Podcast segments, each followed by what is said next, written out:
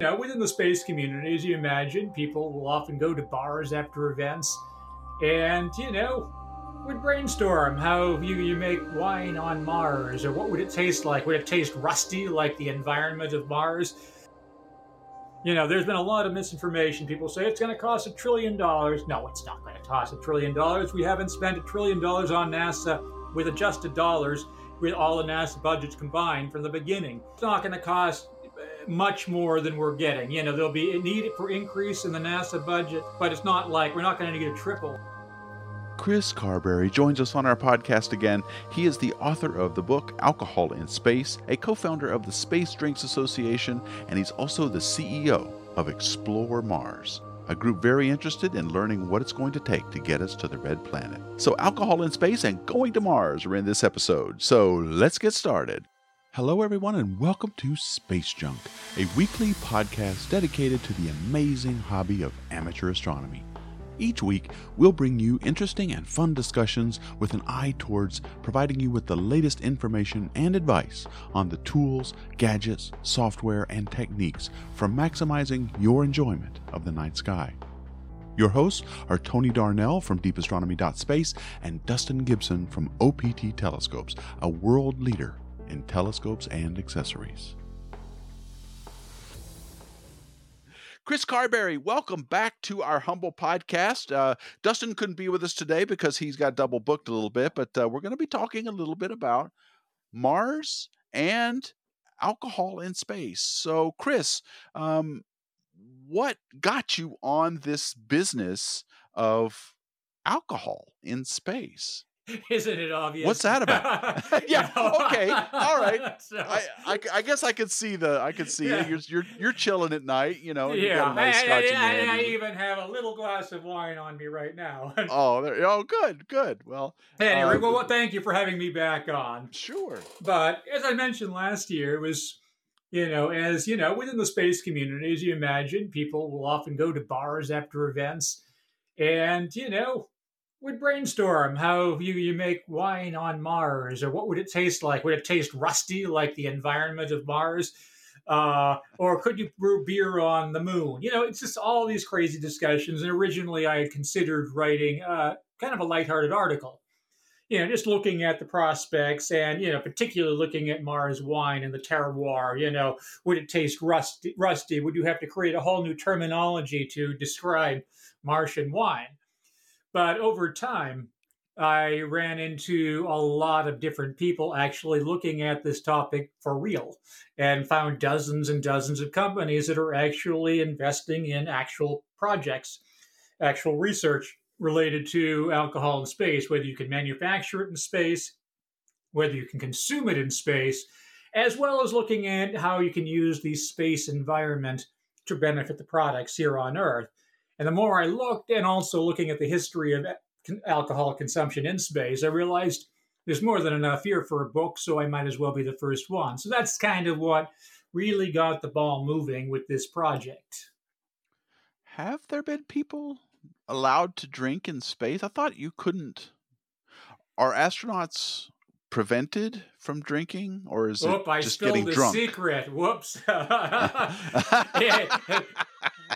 Are there is nobody there, there is nobody allowed to drink in space. okay, but, but people right. do drink in space. It's officially Got it. Wink, wink. Okay, yeah, it's gotcha. officially prohibited by every space agency. Some of them take it more seriously than others, but it's well known that there is alcohol, primarily cognac, that's smuggled up to ISS and the Mir station before then, and there was other alcohol smuggled up before that and it's generally gee i wonder who's doing that. Yeah it wasn't it wasn't just the russians. Oh was, really? you okay. know i mean buzz aldrin had a communion drink on the surface of the moon.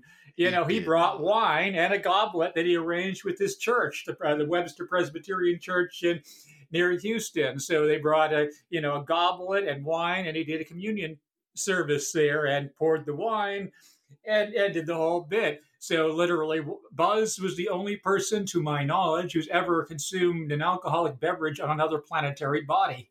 And I but, thought the nickname was came from somewhere else, yeah. but now I know why they call him that. Okay.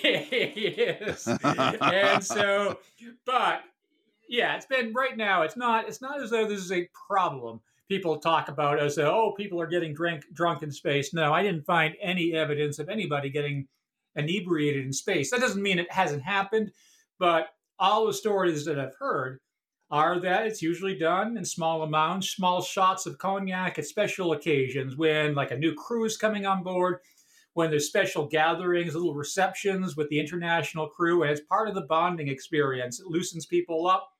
And it really helps, Frankly, I think it really helps with diplomacy, just helping, frankly, people from different countries, vastly different backgrounds at times from countries that are not getting along very well. And so I think it yeah. has served a valuable purpose. And it's only small shots of cognac primarily. And so it's it's not really enough to have too much of an impact on anybody. And and I literally I have not heard of anybody getting inebriated, but still a lot of interesting stories about how they're smuggled up. And you are correct. The smuggling is almost entirely done on the Russian side. well, they're also smuggling astronauts, right? Up until recently, that was the only way to get there. So everybody yeah. was getting up there with via the Russians. Yeah. So, yes. so uh, yeah, I guess I could see that. I mean, think about it, right? You're in space. There's all these politics involved, and you've got all of these different nationalities with different cultures in there, and you're under a lot of stress up in space. It's got to be a great way to just kind of, you know, everybody has that in common, I guess, is what you're saying. And it's something we can all relate to across cultures. Isn't it weird that that that's true that alcohol is like the big equalizer among all cultures? Is there a eh, culture most, that, most cultures? Obviously, most. there are some that shun alcohol, but it has been yeah. a it has been a critical, not well, I don't know, critical, but it has been a very influential part of human civilization, civilization before written records, and it's played such an integral part throughout history, and it's not going to stop when we're in space, as it hasn't, you know, already. And no. so I think it can play a positive role, and particularly when the astronauts, or aren't really astronauts, they are they are guests, they are tourists, they are people that are not responsible for flying the ship, that are not on duty 24 hours a day. As we start getting into true commercial activities, when more and more people are going up to a space hotel or something like that, those people are not responsible for the lives everybody else on the ship. They're not driving the ship. Uh, or when you're going to Mars, even some astronauts mentioned to me that they don't even see a problem with it. If you say going to Mars, it's like six to eight months there. Right. It's going to be stressful. You know, you have to put regulations, find ways to control it. But um, you know, in that stressful environment, you need some of these these these products from home, including alcohol.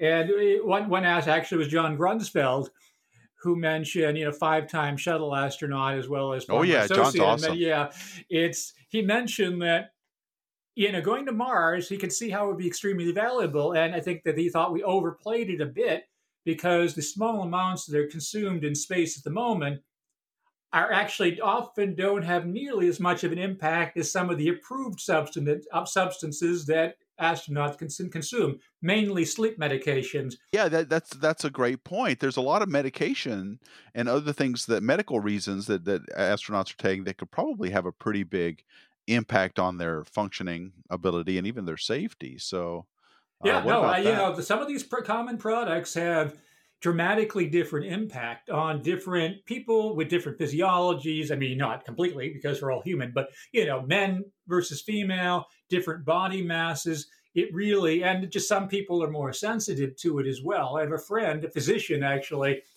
who was um, prescribed some. Uh, I won't mention the name of it, but you know, one of the common sleep medications for you know for a long plane flight.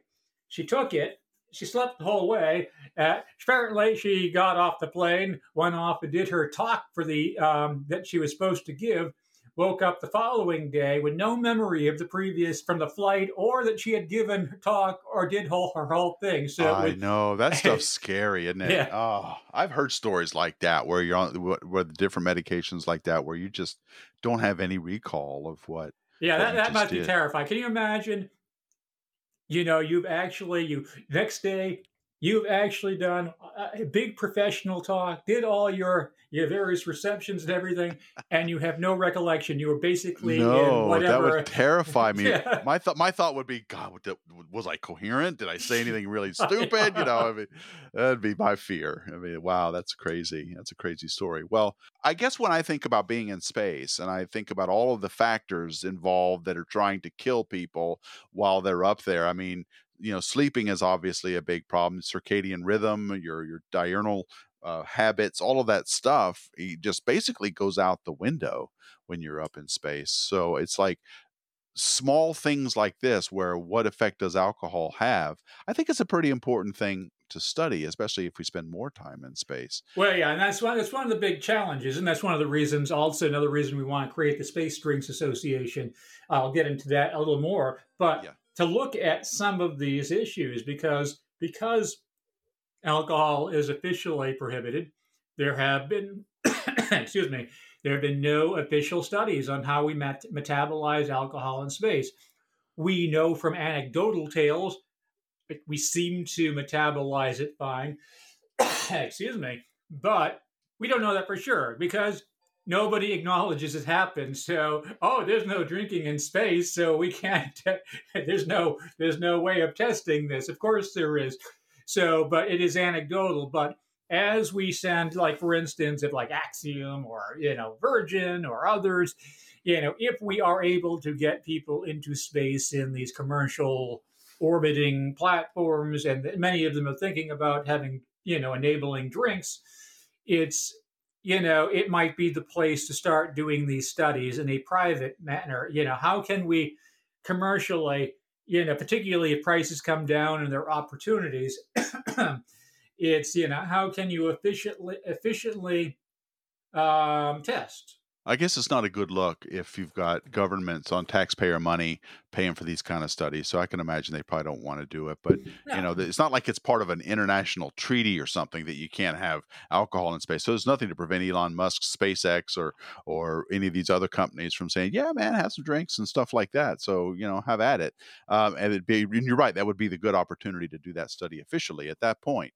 But don't haven't there already been? I mean, alcohol isn't non-existent in space. I mean, we haven't we brewed uh, beer in space? There have been yeast experiments. There have been there have been a number of experiments related and to whis- it. And whiskey companies have also. Yeah, whiskey. There have been something. two two whiskey companies that, to my knowledge, unless there are more than that I did that I don't know. But of course, the first whiskey experiment was Ardbeg. They launched.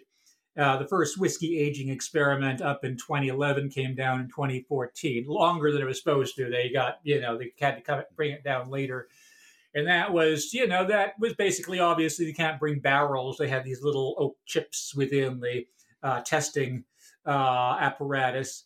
And, you know, when they came down, they realized there was a, a, big difference between the ground sample, the test, you know, the control sample, and the part sample that had been in space and the space sample was a lot worse. It apparently was awful. It, it had a fishy kind of pungent taste to it. Is that right? Oh, yeah, but, what a shame. Well, one of the reasons for this was it was a quickly developed project, so they thought the handling might have played a role. It just it was no real there was no real thought and preparation for the extreme shaking, the handling, and so they think by the time it got back, you know other factors external factors to the fact that it was in it wasn't the microgravity necessarily that had this adverse uh, impact on it. It was you know the extreme environment of it coming back down or up and down. And so they now they're pondering a new experiment but taking that into account see if they can counteract some of the the extreme environments you know in particularly coming back down to earth but the other company is Suntory, the Japanese whiskey um, and many other beverages, but they're famous for their whiskey. And they've had, they sent up two experiment. One already came back down. the other is still up there. And they've been very close lipped about this. I haven't even, I, I reached out to them when writing the book. They, I sent them some questions. They sent back answers, partial answers to some of them, but you know, they were, didn't really answer anything. And so I'm not sure, but they're trying to see if it helps mellow their product when it ages in space. So it was interesting. And then, of course, but it was still an aging. It was, a, it was experiment. An aging, it wasn't like experiment. things were being fermented, or, or I'm sorry, yeah, things were being just like for instance, distilled or anything. For instance, uh, another aging experiment for not whiskey but wine. Just recently, 12 bottles of Bordeaux were sent up to ISS, uh, and you know, and they just came back. Uh, I think it was last month, and th- that happened actually after the book came out. But I've been talking to that group as well. It's just fascinating. There's just a lot of interest in that, particularly how it can benefit the product here on Earth. So, but it's just a wide range, and even Budweiser, Anheuser Busch has experiments up on ISS with uh, they have four barley experiments, you know, and so I think that's I what think, I think I was thinking. Yeah, I think, and it's not brewing; it's it's you know barley growing, germination. You see how the barley reacts, and so. But this is very exciting. This is one of the most exciting parts that you know as I was doing the book that may, I thought was the most interesting. Well, it's great if we can make grow barley in space, and great if we can have whiskey or beer manufactured in space. But I think it's even more important in the sense that Budweiser, a completely a company completely unrelated to space exploration, is an invest investing in a technology that is directly relevant to sustainability in space. I think everybody agree agriculture is one of these essentials. If we can't make our own food in space, there's a limit to how sustainable any human presence will be. So That's right. they, Yeah. know, by doing this, they are making a direct investment in space agriculture.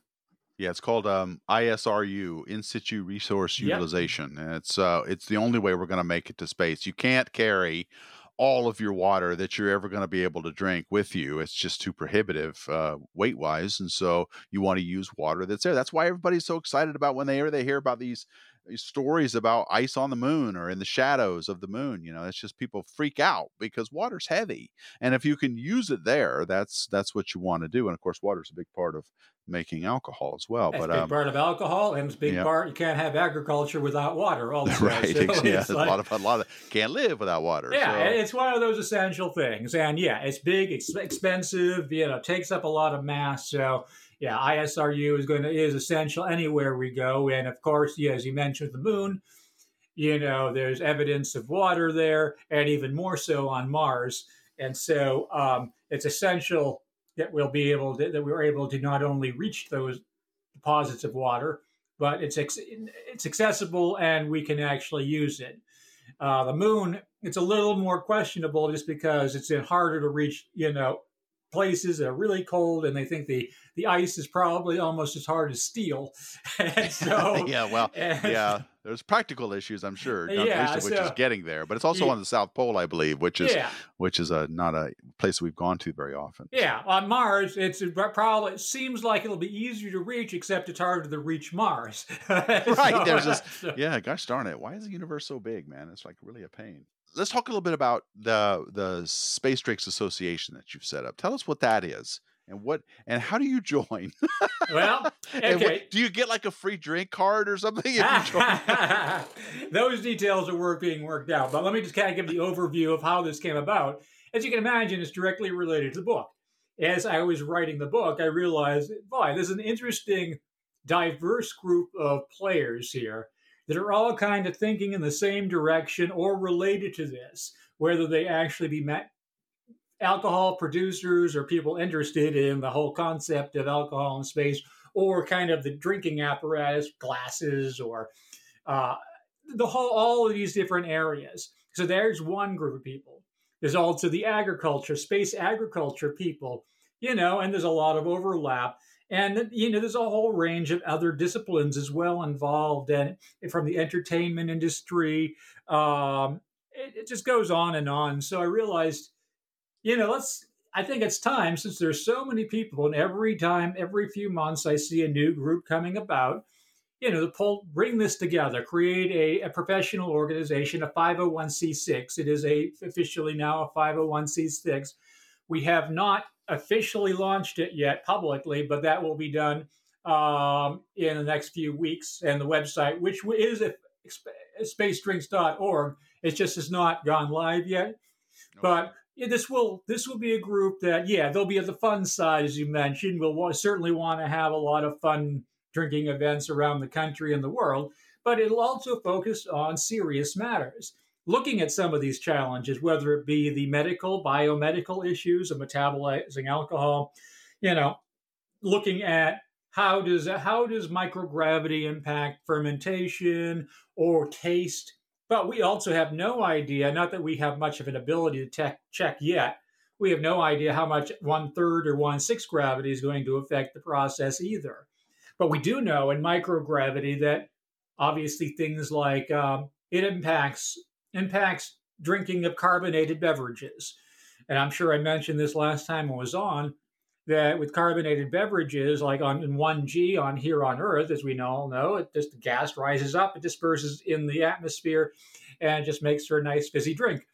But eh, you know, in space and microgravity, the gas all goes converges on the center in a ball and starts expanding, and it does that in your stomach also. And so um, astronauts like a bomb in the making Pretty much. They report uh, stomach cramps and wet burps. And so it's not a particularly pleasant experience. And, you know, of course, that was a lot of that was people found that out a lot when they were doing that Coke and Pepsi experiment back in the 90s. And but it's it's obviously a challenge for the alcohol industry or anybody who has carbonated beverages if they ever want them served in space. And so there are literally companies working on that. You know, and so it's all these interesting players. So we will have be actually doing real experimentation, bringing together groups to look at these issues. We will have chapters and and membership, and um, and we'll be doing tentatively doing the first um, conference virtually uh, this June. We'll send out the dates later, but it's you know so part of this is as we announce it we're also going to want to bring in you know have a call out for help you know, who's interested, who might have ideas, and see how well this can organically develop and making sure it stays within certain well sane parameters and but you know oh, but keep it serious but fun and yeah. uh, just and have have a good time but really go after you know look at some of the the important issues particularly those issues that have an overlap that have direct overlap with sustainability in space so that we can the group can advance the primary goal of the group but also really have play a role in advancing sustainability and commercial and you know exploration you know like agriculture like these other issues. When uh, for example um, another example of things that have a dual purpose there have been groups companies like cosmic lifestyles that developed microgravity glasses you know, basically, as you know, it's hard to drink in space, meaning drink anything. You know, you usually mm-hmm. have those spray bottles, and they drink the orbs out of you know out of the air. Uh-huh. Yeah, or you always just, see that on the. Yeah, I mean, it must might be fun for the first few minutes, and then it loses its appeal. It's no no longer very exotic. It's just annoying, and you know, otherwise you're drinking out of a, a spray bottle, and so there are a lot of companies that are looking at you know, it'd be nice to be able to drink out of something more authentic. So you're actually having, well, that authentic feel. You know, wouldn't you, if you're having a cocktail in space, wouldn't you like to have it in a, an actual glass that's like a cocktail? So there's like a company, Cosmic Lifestyles, that created a, uh, a cocktail glass for microgravity. We're understanding the fluid dynamics because the fluid tends to adhere to surfaces but you need to channel it. So they created these channels on the side of the cocktail glass and they fill it from the bottom. And even and even like uh, Mose, uh, Maison Mumm, the uh, champagne company, and obviously in France, um, it they, along with their microgravity champagne, and yes, they have created that a bottle, a special bottle the champagne. They created a glass and because they thought, you know, they want to enhance conviviality, that's a quote, a conviviality of drinking their product in microgravity, because they have they have their eyes focused on, well, if they're space hotels, what are they going to be drinking? We don't want them to be drinking some inferior product. We want them to be drinking Maison Mumm up in space. So they created all, you know, the bottle, the glass, and the right champagne they think would be suitable for um, consuming in microgravity. It's funny. It's funny how these small, you know, small easy things are so difficult in space. I mean, the uh, Don Pettit. We talked with him, the astronaut, a couple of uh, uh, episodes ago, but he has actually developed a cup, a teacup, that is based on some of these principles, and it basically looks like a little cup, a little tiny espresso cup, except the top has been kind of folded over in this really complicated way, and you can drink out of it in space like you would a cup of tea right? So um eh, but it doesn't look at all like a teacup. It's not but i guess it follows those fluid dynamics you were talking about of all the going up the surfaces and all that kind of stuff. And you know you were talking about the carbonation. Well gases behave so i, I recently learned uh, from some experts who work on space physiology how important fans are in space. You've got to have constantly moving air in a spacecraft because otherwise you'll just sit there and breathe and carbon dioxide will come out of your mouth and sit there and, and it'll right just surround in. your head in a in an envelope of poison gas and you'll die so you've got to have a fan that'll blow that out. So even simple things are really really hard in space. So um, I, I i'm interested to see how some of this alcohol stuff plays out but i have to say i understand now why you gave it a boring name, Space Drinks Association. I mean, come on. I was thinking to myself, you got to come up with this. Sounds like you know that's just that's just something a scientist would come up with. You need you need something like the launch pad or or space you know space zap or something you know where you just Space really zap. it's like a, it needs to sound like a, a a cocktail lounge where you know and then you have to have certain drinks like the, the association this could be one of your roles okay is that you could officially sanction what a certain drink is like the blast off what is the blast off well it consists of the following things and and you have to you know mix it up in the in, in zero g Well, environment then you've got an official kind of Yeah. like you're right. Kind of like the um, when the you're in, iau at the different alcohol regions that they get to um, get to define what it is. What what is a true bourbon? What is a true? that's right it's not a champagne? bourbon it's not made in kentucky or some crap like that right Actually, officially, bourbon is it has to be. It can be made anywhere in the United States, but it has to be made in the United States. It might be continental. I can't remember, but it has to be made. Yeah, and it has to be made in American new American white oak barrels, and think like fifty-one percent corn. And there are a few other rules there Oh as yeah, well. all that other So-. Yeah, so stuff like that. You guys would set the standards for space drinks, and you'd be like the IAU. You know how you know how the IAU can only be the one that names planetary bodies and Yeah. classifies them in stars. They all that all goes through the International Astronomical Union. Well, you guys could be that for drinks, right? No, you can't name that drink that until it has been discussed and approved by us at this at the association. That's Make right. sure- that that would be our role. Where you're, we will they have to pay a own drinks fee. in space. Yeah. I wonder if astronomers have to pay a fee to get an asteroid named after them officially. Um, but if they don't, then you can't do that either. But but you know maybe it might be a way of making money though. I don't know. Maybe that's good. That's good. good to so look the Space into Drinks that. yeah. Association then is this official body that you guys are working on to deal with not just the uh, the the alcohol effects, but also the agriculture and in situ effects of of being in space. So there's all kinds of related industries and things Yeah. that you guys can get your Yeah, hands into. connecting so- all those dots. And, you know, yes, you know, all right, Space Drinks Association, it does have kind of a formal name, but that was the reason. But we also want to be clear. This will also be this will also be about a lot of fun. Also, we want to. This, we will have various events, drinking events around the country. We're just working out some of those details as well. So it's going to be finding that balance. So it's you know both fun and effective. You know, in in real research. I'm working. I'm working on the gravitational wave right now. That's the drink that I'm going to come up and present to you guys. The gravity wave, and you guys are and you guys are gonna have to make it. It'll probably involve scotch. Uh, Well, probably one of our first projects. You know, we were going to start. We're actually we were going to launch this last year, but COVID, like everything else, it delayed it. Yeah. But one of the things we're waiting until the world is post-COVID.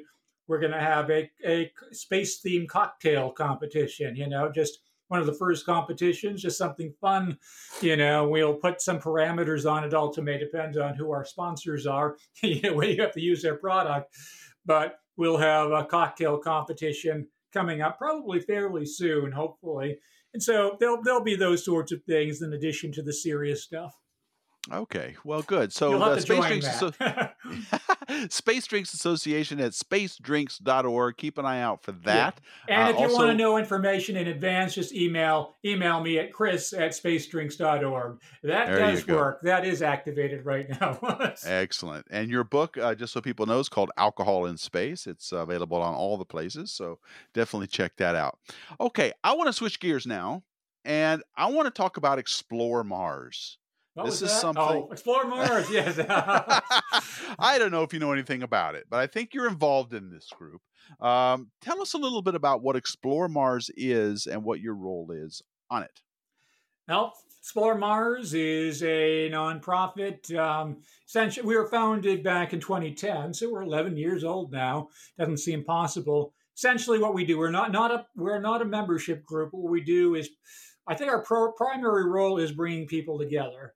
We try to we run conferences like the Humans to Mars Summit, which is the largest annual conference focused on sending humans to Mars. But we also do things like workshops where we bring the stakeholders together try to build commonality, try to build agreement on how to create sustainability and uh, missions to Mars and how to utilize the moon, but utilize the moon in a way that's not going to delay Mars for decades. So what we try to do is just force. You sound like Robert Zubrin. That's what he says. He's like, I don't want to be dinking around with, mo- with the moon when we should be getting to Mars. well, we acknowledge the moon is we, we're going to go to the moon. So if we're going to use to go to the moon, how can we do it in a way that's got, not going to impede Mars too much? And we actually use it to the benefit of Mars, and not we don't. Well, I think all of us and I, Robert and I agree, would agree that we do not want to get stuck on the moon for decades, and and then you know sometime in decades from now, after that, we decide, oh, now we'll go to Ma- the, to the Mars, go to Mars. we'll go to It- Mars. Yeah, so that's that's the thing. So one of the things we're trying to do is work with the lunar community to find find that balance, find you know, find the overlaps in our in our in our uh, what we want to get accomplished, and find a way find solutions that'll accommodate both of our goals, so that hopefully we can get back to the surface of the moon in the 2020s and to the surface of Mars in the 2030s. I I get what you mean about uh, why you're apprehensive about you know spending too much time and getting distracted on Mar on the moon so that we don't actually get to Mars. But tell me if you agree with this. Doesn't it make sense that because the moon is only three days away, and it is one of the only places that we can go to that has a big surface that's also outside of the Earth's magnetosphere. Doesn't it make sense that when we're in our preparation to go to Mars, we build an infrastructure on the moon? I love the idea. I'm one of the few people that I know, and I talk to a lot of people about this, that's actually in favor of the gateway, the lunar gateway. I think that's a good idea. It could be a test bed uh, for a lot of things that we're going to need to have to get to Mars. Furthermore, building things on the moon. I think if you could build things on the moon, that sets you up, gets you good experience for being outside of Earth's magnetosphere, for using resources that are there on the moon, to recycle, to make the regolith do what you need it to do. All that stuff is very handy so that then now you've got a skill set that you can use on Mars. Because I, the I- I agree with that so high ex- on Mars. You know, I, I agree with that to an extent. It just depends on what you mean by building on Mars. Now, like we've been generally supportive of Gateway within very tight parameters. It has to really be focused on what they say. Can't it can't become the ISS around the moon. Agreed. I couldn't actually. I couldn't agree more with that. The ISS Yeah. turned into what I don't know what it was when, when it started. Yeah, but it should be what I, what Gateway should be. Truly use from the Mars purpose. Truly use it as be tasting the transit vehicle technologies. So we test out all this apparatus before we send people on a long voyage, but also use it to really stimulate lunar surface travel, including if we can um, commercial surface activities. On the surface, however, I agree we should get experience you know building stuff using using the uh, resources but we cannot get in a position where we're just going to build a big base first or say we can't go to mars until we can figure out how to make fuel on the surface of the moon there are some people who say we can't go to Mars until we actually create fuel from the water on the moon. That's ridiculous. Right, I'm, of course. Yeah. yeah, I'm in favor of eventually, you know, if they can make fuel on the surface of the moon, terrific.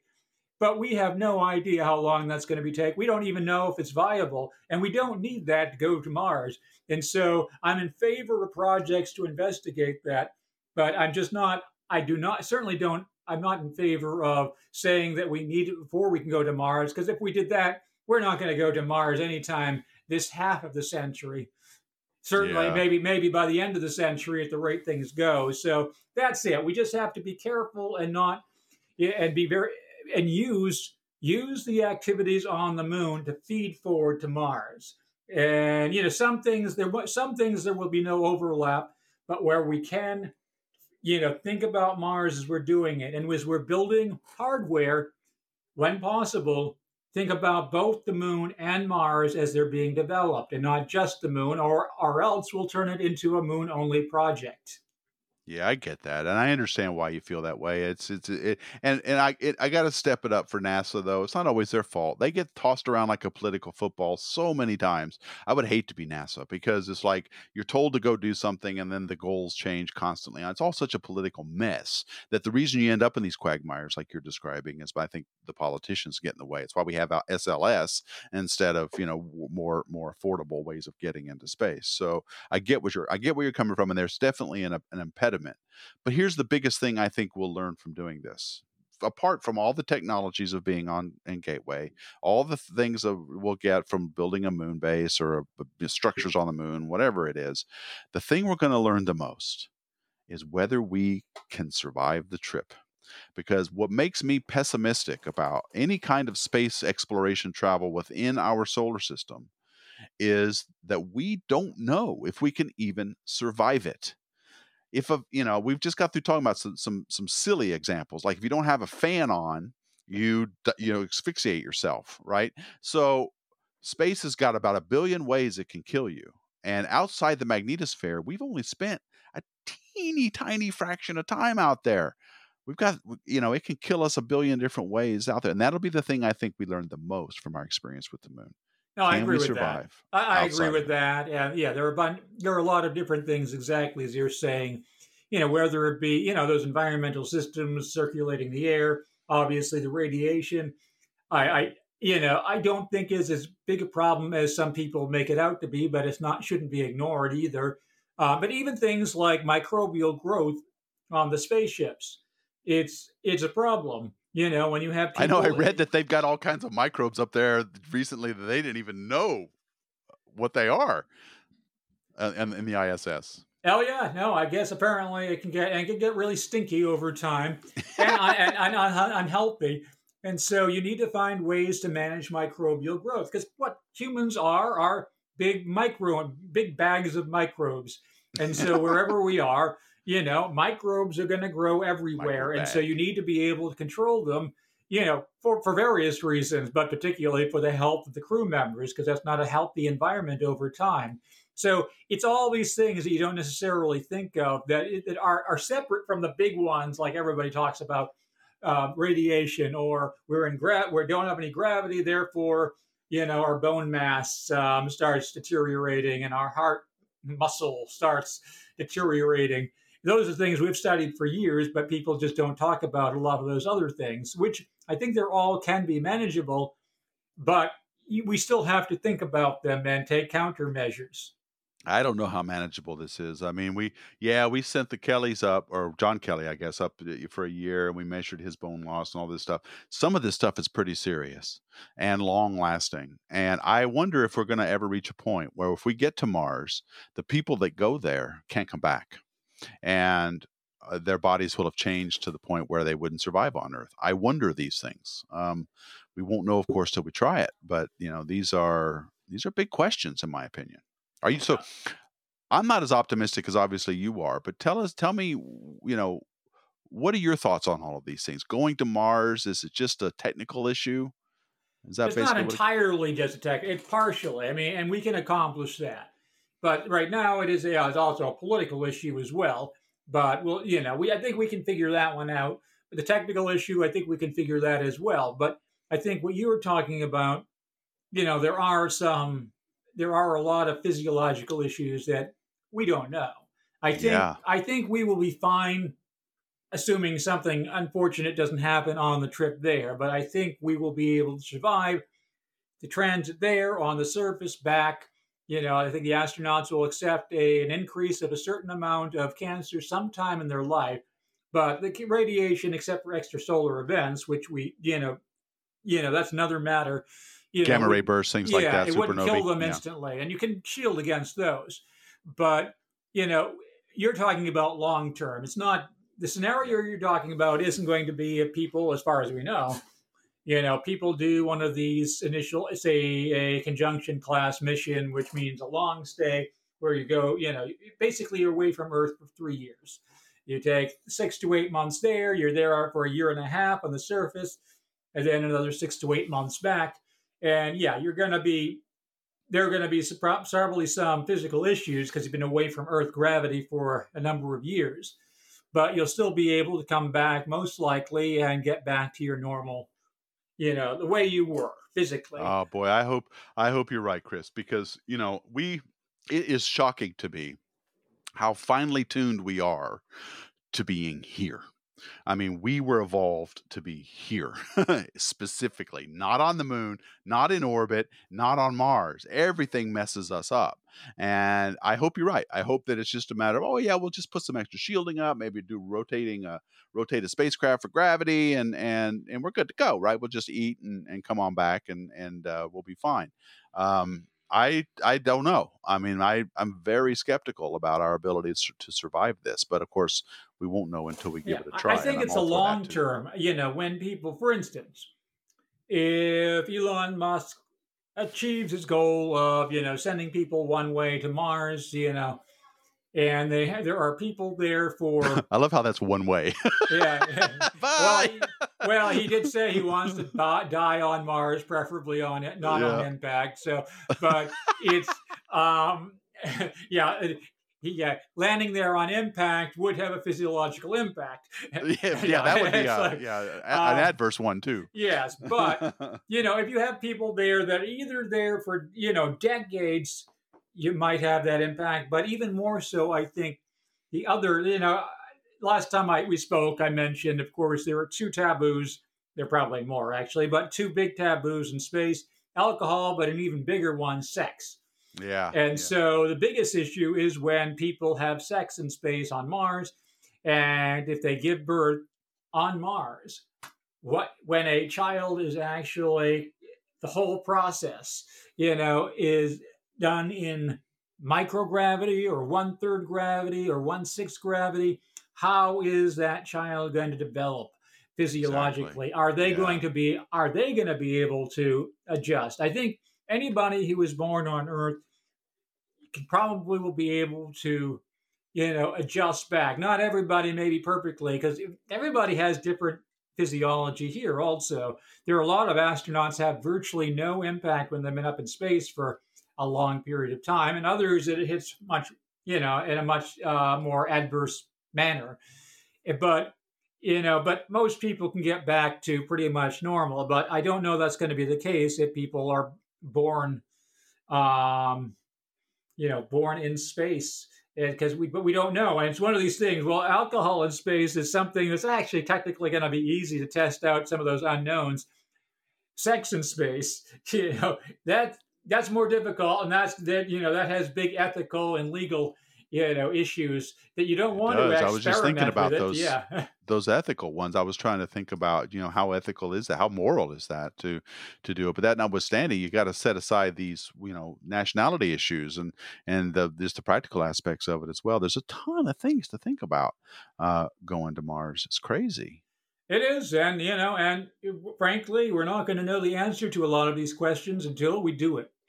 How much is it going to cost? Do you think to get to Mars? What's what's the price tag? A Uh, human. it- I, I I know it matters. So let me let me qual- let me, ask that question better. Uh, what would be the cost of a mission to Mars if it's just boots on the ground, plant a flag, and come home, which is one way to get there, or, or the cost of a mission where we stay for a lunar year, I guess, so that we can. I'm sorry, a Martian year, so we can get back. Th- those wouldn't actually. They, they would be a different because there's different mass, but it's, it wouldn't be as much of a difference as you think. And this is coming, and I'm a policy guy. I know all the mission architecture thinking around, but so I'm not going to, I can't talk with absolute authority on the mission architectures, but I've been in these discussions a lot over, know, over the last decade or more, really.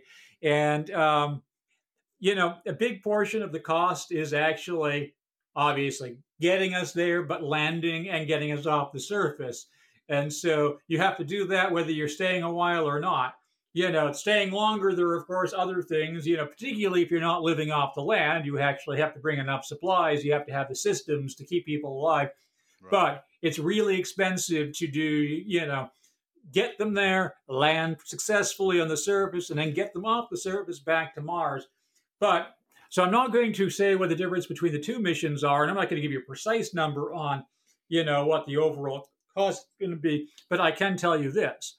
You know, there's been a lot of misinformation. People say it's going to cost a trillion dollars. No, it's not going to cost a trillion dollars. We haven't spent a trillion dollars on NASA with adjusted dollars with all the NASA budgets combined from the beginning. It's uh, yeah, so it's not going to come close. Most people think that we can do it. You know, people are divided on timeline, but you know, it's not going to cost much more than we're getting. You know, there'll be a need for increase in the NASA budget, but it's not like we're not going to get a triple. Really? So we NASA could get us to Mars and back with its current budget? Not with its current, but close to it. Not. I mean, I'm not saying we're not. We won't need to double it or anything like that. Right now, it's still around half of one percent of the federal budget. I know it's tiny, and it's, it's tiny. a real good value for those of you yeah, who count so, taxpayer and, and dollars. Usually, most of this would require little spikes, so it's not uh-huh. going to be consistent every year. We're not going to get close to that four percent that we reached in the Apollo program. Right. But regardless, it's not going to get even close to that trillion dollars that pundits will say, and. Um, Another reason why it wouldn't cost a trillion dollars is we wouldn't pay a trillion dollars. That would never that would never get off the ground literally in Congress or anywhere else. I wouldn't even support a mission that costs a trillion dollars. I'd be out there opposing it. So it's it's it but it's hard to try to figure that out. But if you figure out what NASA's budget is likely to be over the next 15 years, you know, with some increases in it, you know, a few spikes, you could probably come up with some numbers. But of course, then you have to subtract a lot. Not everything NASA spending is actually going to be focused on that. So just trying to figure out. Oh, I know it's got a lot of other things. yeah, on. what percentage of the NASA budget is being used on that? Say maybe, say even if it's sixty percent, and then you know feed that forward, you know, and adding it up. But it's hard to say, and it's. But one of the arguments I like saying, since I'm pretty positive it's not going to require the huge increases, that people will argue we can't afford it. And they, well, we are affording it. You know, it, it since it's going to cost not much more than we are already spending on NASA. So if we're going to mo- come close to spending the same amount to go to Mars over the next 15 to 20 years, whether we go to Mars or not, wouldn't it be more rational? Wouldn't it actually be a more uh, uh, responsible use of taxpayer dollars to actually use that money that's going to be spent on something that's ambitious. That's something that's going just a big mission that'll unite the country and the world and create innumerable innovations. And I kind of oh, that's wow, a good, you put it that good, way. I agree. I I had no idea. I thought it was going to cost a lot more too. So yeah, I, and that's a good segue because one of the other things we're about to do explore Mars one of the new programs we're going to do is the Mars Innovation Forum, which is a virtual conference in May. And we're going to look at all those innovations that are required for sustainability. We won't focus as much on the big rockets. I think those are covered. But yeah. things like food, how do we produce food, the air, uh, artificial intelligence, remote medicine, looking at these uh, how, and how can they benefit Earth? Looking at these problems through the Mars lens and how can they benefit Earth? And, you know, and this involves a lot of players that aren't part of the regular space community, whether it be tech companies in Silicon Valley. There are companies looking at cellular grown meat, like that company Aleph Farms that created that 3D printed um, steak using synthetic biology. I know, I heard about that. Um, yeah. And there are lots of companies doing that. There's another one that we've had speak, Finless Foods, that does fish. And they can create now, they've gotten so good at it, they just take some they take some cells from various varieties of high quality fish, and they can create pretty much any cut of fish. Um, but the, my favorite one was this company. I can't remember what the name of the company was, but they do chicken. And they were sitting down. The company was sitting down to a, a picnic with a chicken chicken sandwiches, and the chicken they were eating walked by. oh wow! Yeah, that twenty first century. that's, like, that's all you need are a few cells. But think how hey, think how logical dinner. that is for space exploration. You're not going to bring cows or chicken anytime soon to Mars. But all right. if all you need to do is bring a few cells of each animal, and you can just replicate them over and over and over and over, then you can have you can have meat. And you're not killing animals for it either. So it also yeah. accommodates a lot of different sensibilities at the same time. What is it? From breaking bad los pollos hermanos. Yeah that'll be yeah that'll be the name of the company. Awesome. Awesome though. That is you know you bring up some good points. And so i guess i don't know. I mean i if you if you had any context for the kind of money we're talking about here it would just be you know nasa is some you know tiny fraction of a, of a tax dollar but we spend you know well over 60 650 million or billion sorry on uh, on the on, on our defense every single year. So there's just no no comparison between the well, two budgets can and, i give you another and, oh sorry you can. I just want to point out that the James Webb Space Telescope, probably one of the most important things that NASA's, or expensive things that NASA's ever built, is clocking in at a little over $9 billion. That's one aircraft carrier. Now I know that's a lot of money for a telescope. I'm not going to deny that, but still, it's you know nine billion dollars one aircraft carrier. Well, yeah. One, one one of the examples I like to use is because people say we why are we doing this? We should use the money to solve some of the problems in the world, say you know solve all the problems, whatever. And so I like using this that well, okay. Put it in that term, you know, with at half of one percent of the federal budget. Let's put that into context uh, entitlements, basically social programs, otherwise known as entitlements. I support them, so entitlements has a negative ter- connotation, but Agreed, yeah, you know, Social Security, Medicare, all these other uh, safety net programs are, are roughly 55, 60% of the budget and growing. And so, but let's even just say they're 50% and NASA's um, uh, half of 1%. You know, if you cut NASA, that would be one per, and added it to social programs, that would be uh, a one percent increase. So, so you think if we did that, you know, and added one percent of these programs, you'd all of a sudden have miraculous and world hunger. Yeah, yeah, yeah, no, it's it would it would not make any difference whatsoever, even assuming it was spent on those things, and we would not have NASA, and we would notice it because we would actually realize all the benefits that we are losing, which would which are extraordinary. Yeah, NASA's a good value no matter how you look at it. Yeah. So it's money well spent in every way. Um, you could argue a little bit about you know some of their some of their decisions and policies and things. well, like yeah, that. that's that's small stuff, right? But let me okay, but we only have a few minutes left. I want to talk a little bit about. Uh, so Perseverance is on the surface now. It just arrived. It's got a um, it's got it's this laboratory on board that's going to uh, look for life for the first time since the Voy- the Viking probes. Uh, the Viking landers have been there. Um, and there's also a helicopter that's going to be a test bed, uh, Ingenuity, which is going to fly around a little bit and uh, test that technology. What do you think? What do you, when it comes to a trip to Mars for human beings, ethically, do you, what should our approach be? I mean, should we just go there and trash the place? Uh, I know I'm I'm that's a leading question. Planetary but, protection, uh, you're talking. Well, not necessarily that. I mean, what should our attitude be about colonizing Mars? Is it just a free for all? Whoever gets there first gets to claim all this stuff, or should we care about Mars as an environment? What are your thoughts? I, I think we should initially be careful. I'm not you know, I mean, I tend to be in the middle on this. I believe planetary protection is a real thing. We want to, we do want to at least protect areas at least long enough to make sure that we understand if there's life on Mars. And if there is, we understand the life on Mars because we don't want to all of a sudden discover life on Mars and then years later realize, oh, that was life we brought from us. Yeah, that was just my. Yeah, that was just us. Yeah. And but also, can it impact Earth? Are we going to bring back an invasive species? You know, it's going to be microbial life, whichever kind of life, and but it still could have an impact. It's probably unlikely, but I don't. There is no basis for my comment there because It may not be unlikely because we have no no basis for comparison. We do not know what life on other planets, if it exists, which I'm pretty sure it does, we do not know the nature of that life. So it, while we think it might be unlikely it would impact us, we don't know that for a fact. But in the end, assuming that we, you know, we know how to manage it, we understand it, you know, I think, you know, I think there should be protected areas like there are here on Earth. But, you know, the initial Mars missions will probably be set up kind of like Antarctica, where Antarctica has places where we know we're going to get polluted because it has people, but other places are protected.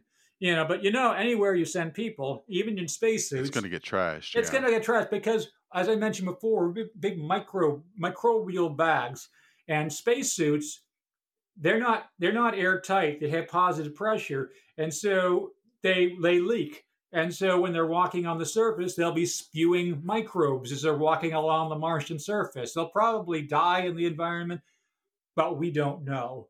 And so I think we should take precautions. We shouldn't just be I think we should learn lessons that we've learned here on Earth and apply them moving forward because very rare that you have a new planet to try to you to have new lessons to uh, be, be more responsible. But in the end, I'm also for, if you can, if we can find ways to actually have long-term sustainability, large habitats of people, uh, a la you know what Elon's talking about, or even the UAE's talking about cities on Mars. I think that would be terrific. But it's it's it's going to be interesting because you know space law, space treaties, everything else are going to become more and more important over the next few decades. Yeah, what exists now is going to get trashed because they're not they're not very well enforced, and it's just going to take a few people to get out there and and and start laying their claims, and then all kinds of uh, conflicts are going to arise out of this potentially if we can. It depends on how many different people get there. Uh, who do you think is going to get there first? The a government of some kind or a company? I think it'll be a hybrid. I think I think you know people are always saying, oh, you know, NASA versus SpaceX versus Ralph, actually China, you know, often thrown yeah. there also. But, right. Um, I think I think an American-led entity will be there before China. I don't know that for sure. It depends. You know, we could drag our feet forever. We know how much we can drag our feet when we really want to, but it's. I, I think rather than SpaceX versus NASA, I think I think it's going to be the same thing. I think SpaceX will play a role, and I think the other players also will. I think it's, you know, one of these funny things. We have these pitch battles on, you know, you're either for Starship or you're for SLS, and you can't you can't be anywhere in between. Can't be for both. I know. Yeah, I, I'm for both. I'm, you know, I, I have I have my issues with both, but I I think the best case scenario is both succeed maybe one of them will not prove to be as acceptable as others or efficient, and maybe we might need to shift to another. But I think the best case scenario of both work because I think redundancy is good. But I think, you know, as these programs develop, I think there's going to be more more um, collaboration between these all these commercial entities in NASA as well as the international partnership. I think I think it'll be a U.S. led international mission with heavy reliance on commercial players. And when I say commercial, it's like it's not just Boeing; it's also others like Lockheed, Boeing, and you know, and Aerojet, and the others as well, because they all have something specific they're really good at. And we're just trying to find a way to do it as efficiently as possible. You know, there's a there's a risk of turning it into a Christmas tree, which Congress and NASA sometimes do, and you don't want to do that too much and make it really expensive. But it's finding the balance between this is the trick. And this is where Zubrin and I disagree. Because Zubrin said, this is the straightest path, this is the cheapest path. Well, it's not necessarily the most likely political path. So it's That's, finding the yeah. it, it's finding the balance between how between political realistic what's politically realistic and what's technically realistic and trying to find that balance between efficiency and political realism at the same time and that's the magic that's the magic space right there. Yeah. Well, NASA has as a stated goal that it would like to get to Mars in the 2030s. Um, do you think that's going to happen? I think that can happen. Uh, I think we are, I mean, this decade, the 2020s, I know that's what you're talking about the 2030s, but the 2020s are vital to accomplishing the goals in the 2030s. Agreed. We are we are lined up to do, have the most extraordinary decade in the 2020s, but we have to make the right decisions, and some of those decisions have to be made soon. You know how if we're going to do the 30s, when in the 30s, and how are we going to do it? And and this is the problem. We've we have been lined up for a number of years to be able to really move forward but nobody seems to be able to make up their minds, at least in government at NASA. And these decisions need to make, be made soon, and we just need to set a path, an ambitious path. It might slip, that's fine, but if you don't set a goal, you're just going to keep going, getting later and later and later otherwise. It's fine for uh, schedules to slip if there are problems, but I think they should still aim to get there no later than the mid 2030s you know, and if it's delayed a little longer, uh, that's okay as long as it's not delayed too long. They can get there earlier, or if you know an entity, uh, an independent entity, is supposed to be able to get there earlier on their own, that's great as well. You know, with my group, you know, people have various opinions where we stand on things. Most of them are wrong. you know, we just want we want people to get to Mars. We are supportive of you know a lot of different approaches. We just don't try to, we try to avoid getting eh, pulled into these pitch battles that you have to be in you have to be 100% on this side or 100% on that side and there's no middle ground. That that's not us. We're in yeah. that hazardous area in the middle. So okay well on that note we'll just we'll go ahead and and close out this podcast. Chris Chris Carberry. He is the author of Alcohol in Space, a book that is is is available everywhere now. He's also a member of Explore Mars, a group that uh, has. I, I like the the Humans to Mars workshop uh, every year that you have. Summit. What you live stream it, uh, a summit, the summit. Sorry, uh, and um, that, that you live stream it, and that's uh, something I enjoy watching too. Uh, my friend Harley Thronson's also used to be a part of it anyway. Harley's still um, involved. Harley, is Harley, he? yeah, we're. Well, I, say hi to Harley for me. I, I haven't talked to him in a long still, time. I still communicate with Harley a lot, and he's still running our Achieving Mars workshops. He took a took a couple of years off because of, right. Yeah, he, yeah, he, retiring from NASA, retired. and so he had a cooling off period. But uh, I understand. Yeah, definitely. Uh, and Chris Hoss is also involved in spacedrinks.org and the Space Drinks Association. So please check out all of those cool activities. Yeah. And that, that website will be uh, active in a few weeks. We'll be launching formally the Space Drinks Association uh, the week of April 12th. So let's see. This uh, it is uh, March 19th when we record this. This will come out a week from Monday, so that'll be late in March. So just a couple of weeks when this comes out. Not so bad. definitely be on the lookout for it. So we get a little bit of advance notice on this. All right, Chris, thank you so much for taking time out to um, to to discuss with us all the cool stuff you're doing. Dustin will be back next episode. I hope he got uh, double booked this week. Um, on behalf of Dustin and Chris, I'm Tony Darnell. Thank you so much for listening, and as always, keep looking up. Space Junk is produced by Deep Astronomy and sponsored by OPT Telescopes in Carlsbad, California. Please visit our website at spacejunkpodcast.com. Also, please send any questions and comments or ideas for new episodes to spacejunk at deepastronomy.com.